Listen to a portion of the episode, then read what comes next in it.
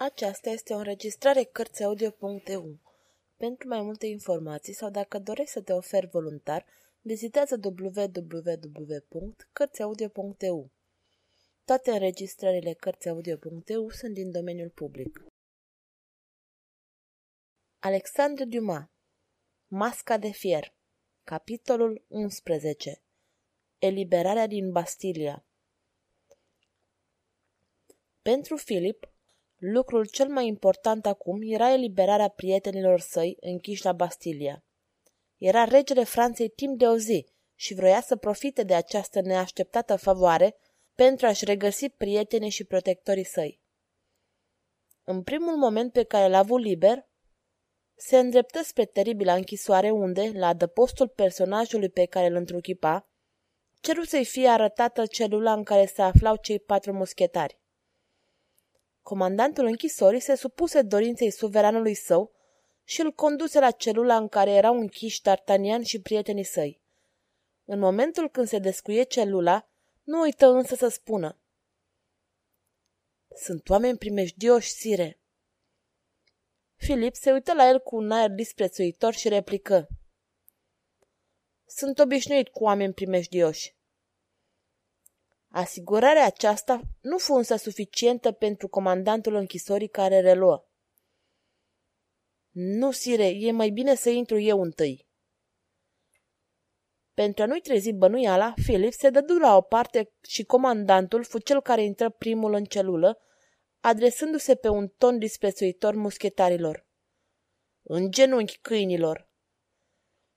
Cu un aer de ușoară înfruntare, păstrând o atitudine din cele mai demne, cei patru muschetari refuzară să se conformeze acestei porunci. Comandantul ar fi vrut să continue pe tema aceasta, dar Filip schimbă cursul intenției lui întrebând. Ăștia sunt rebelii? D'Artagnan nu așteptă ca întrebatul să răspundă și interveni în discuție spunând. De știam că veniți, sire, v-am fi primit cu alai. Filip îl privi surăzător și întrebă. Sunteți mulțumiți de ospitalitatea noastră? Am fost primiți așa cum ne-am așteptat, răspunse D'Artagnan cu ironie. Filip se făcu că nu înțelege dublul sens al cuvintelor muschetarului și continuă. Mă bucură mulțumirea voastră. Fără să mai aștepte vreo întrebare, D'Artagnan fu cel care îl reluă discuția. Am vrea vești de la Filip. Și apoi, după o scurtă pauză, continuă. Să vă purtați bine cu el, în cazul când scăpăm de spânzurătoare. Potos, de teamă ca aceste cuvinte să nu-l supere pe rege, interveni în discuție. Vrea să spună că ne e drag, Filip. Lui Filip îi venea să pufnească în râs, dar făcând toate eforturile pentru a-și păstra seriozitatea, spuse. Poate fi drag cuiva? Îl găsesc plictisitor și prost. N-ați avut încă plăcerea să vă încrucișați spada cu el, sire, replică D'Artagnan, care fierbea de mânie. Filip ar fi vrut să continue acest dialog care l-a amuzat foarte mult.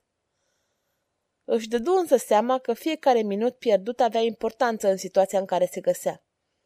Era într-adevăr rege al Franței, dar numai pentru o zi. Trebuia de aceea să lucreze cu cât mai mare grabă pentru a se pune la dăpost de orice surpriză neplăcută puse capă discuției adresându-se comandantului închisorii. Lasă-ne singuri. Comandantul făcu ochii mari, dar se supuse bâlbâind. Da, da, sire, desigur, majestate. Rămas singur cu prietenii săi, Filip se întoarse spre ei și izbucni în râs exclamând. Nu mă recunoașteți? Muschetarii îl priviră uimiți. Filip își repetă întrebarea și abia de asta dată Portos fu cel care strigă. Filip! Imediat, cei patru prieteni îl înconjurară. Tânărul nu le dădu vreme să-l întrebe nimic și le spuse. Am întocmit ordinul vostru de liberare. Vă amintiți hanul de la Bordeaux? Așteptați-mă acolo. Apoi se îndreptă spre ușă, o deschise și se adresă comandantului. Sunt nevinovați. Pune-i imediat în libertate.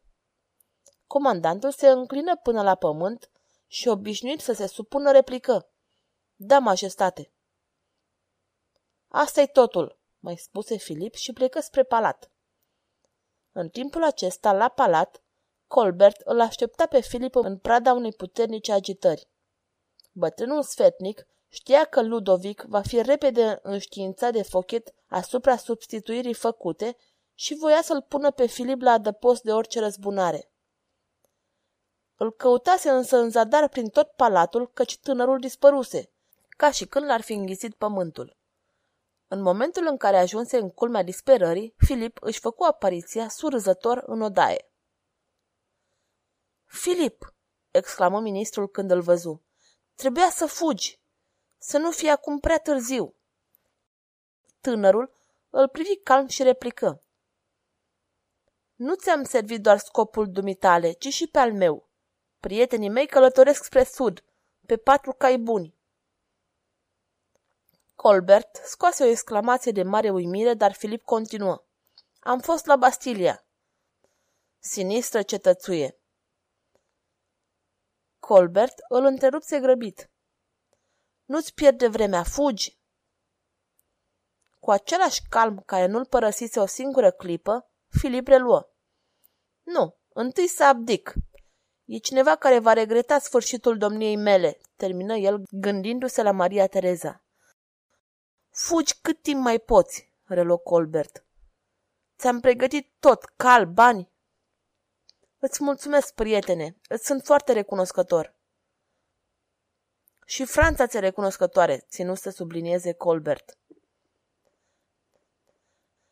Revenindu-și din surpriza loviturii de teatru montată de Colbert prin substituirea regelui la ceremonia Logornei, Fochet decise pierderea lui Filip. Imediat dădu ordin să fie chemat capitanul gărzii sale și îi spuse Regele va pleca din oraș. Îl vom ataca când va ieși din barieră. Capitanul de gardă îl privi în mărmurit și abia putu să îngâne. Nu, nu înțeleg. Să-l capturăm pe rege? Nu-i nevoie să înțelegeți, răspunse Fochet. Ajunge că înțeleg eu.